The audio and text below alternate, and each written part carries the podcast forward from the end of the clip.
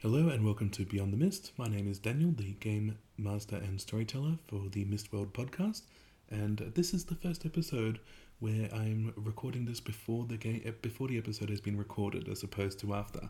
So we're just going to go through a bit of my prep so far, what my ideas are, and there'll either be a recording at the end of this episode or at the start of the next one about how it all went.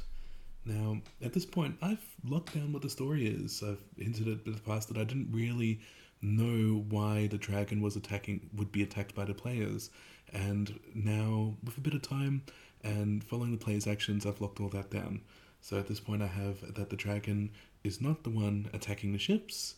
It is planning to take over uh, the humans area and expand the dragon the dragon's territory by laying hundreds of thousands of eggs which will then give it a small army to uh, commence its expansion um, it will the blue hag will use this information to effectively trick the players into believing that he, he is the real problem, and he will, and once the players have killed it, they will then bait the creature underneath the mist into entering that area and attacking the hope and grace and dragging the players down uh, onto the onto the surface for reasons that have yet to be revealed that will be part of next season.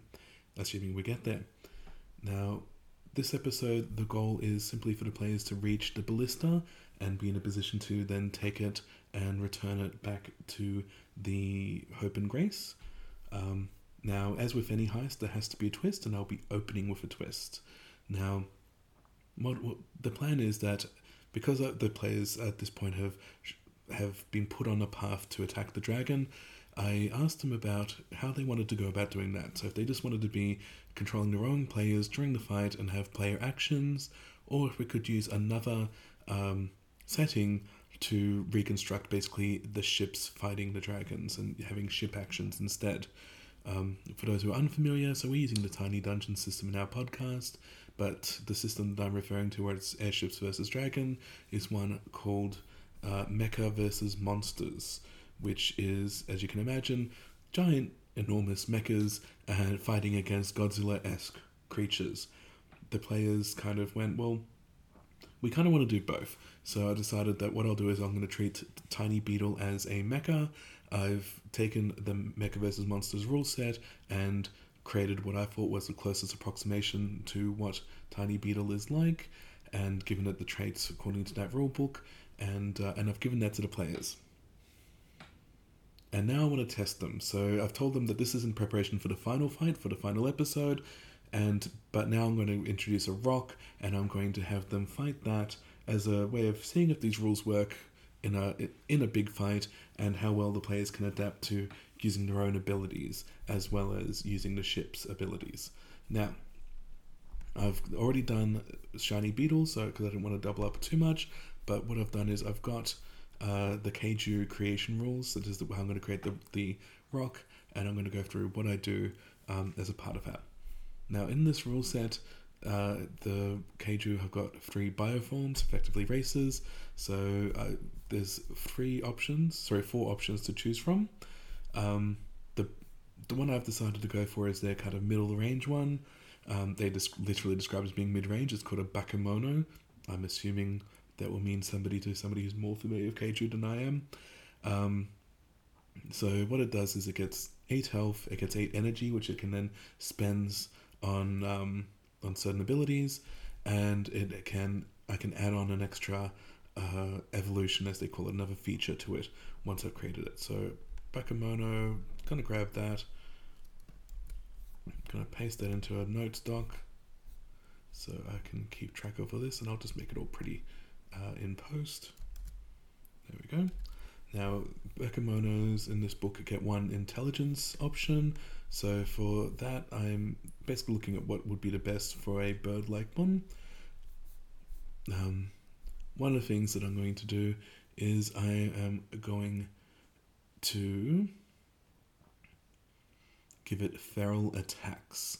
So what that mean what this that what that means is that while it's attacking one foe, it will uh, it's it will deal more damage than what attacks one creature, so will make it more dangerous in a long term fight against one creature. And in this case, it's only fighting against shiny beetle, so they really need to try and deal with it before it, it wrecks their ship too much. It makes it un- them unable to leave easily. So feral attacks. Next one. It gets two weapons. So these can include things like Godzilla's classic uh, wet breath weapon, claws, tails, uh, talons, etc. So I'm going to give it a vicious chomp, basically a beak attack as one of its main weapons. Uh, basically, if it connects, it automatically can deal double, double damage. If you can spend one action to deal double damage uh, straight afterwards, so again, it makes it a potentially very dangerous foe against the ever small tiny beetle. But I'm guessing that my players can will find a way to handle it. Uh, the other one I'm going to give it is grasping tentacles. Uh, even though it won't have tentacles, I'm going to flavor its claws as being able of capable of grappling with a, a target. Um, so this way, if all three of its claws hit, it it'll have disadvantage. They'll have disadvantage on their attacks to try and get it away. What I'm trying to do is I'm going to try and tr- entreat them to try and get out of Shiny Beetle, walk along the edge, and find a way to get this bird off them before it manages to tear them up. Next, it has two defense systems.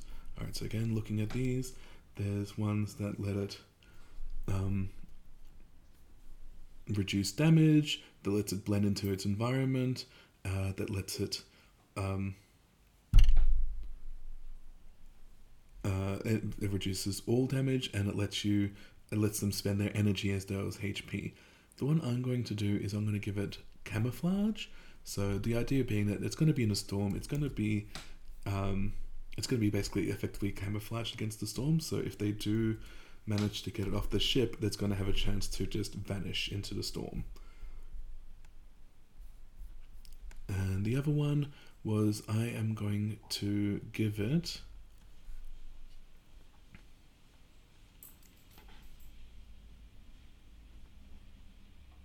Uh, the ability to reduce some damage to it. So they might find so it has so if the players are finding that their normal attacks aren't hitting as much as they would like, they I've already given their ship the chance to do like a supercharged attack. So this might encourage them to take that on board rather than uh, simply trying to deal little attacks to it. Alright, and then the next one is it's got one movement ability. So looking for uh, those as well, what I will do is it's got. I've already given both ships flight, so I don't need to give them that. I will instead give them.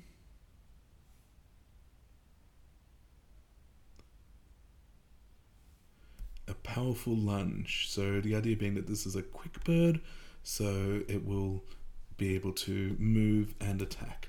Normally in Tiny Dungeon, move, move moving is one action, and then attacking will be two actions. But this will give it a, the chance to move and attack at the same time, which will mean that it can, it will have, excuse me, it can do hit and run tactics. Uh, granted, the, the, these attacks are made with disadvantage, meaning, meaning I'm only rolling one dice for it, but it means that if unless they're able to keep pace or find some other way to stop it from doing what it needs to do, what it wants to do, um, they might be in trouble. So, created the roc.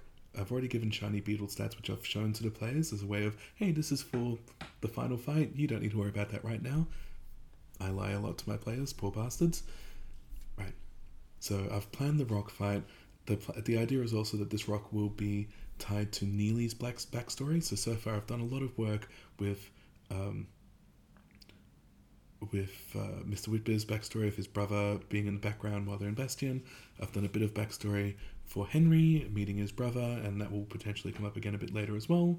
And now I'm going to do a little bit of, of Neely's backstory. So her family had an airship. He was a hunter, and they tried to take out a roc and failed. and her son went over the edge and into the mist. Um, so this will be the same roc. She uh, again in the description. I, uh, I, I, I like asking my players questions, so I've gone up to Neely and said, "Hey Neely, did that roc that attacked your family survive?" And she's given me this gift of, "Don't know."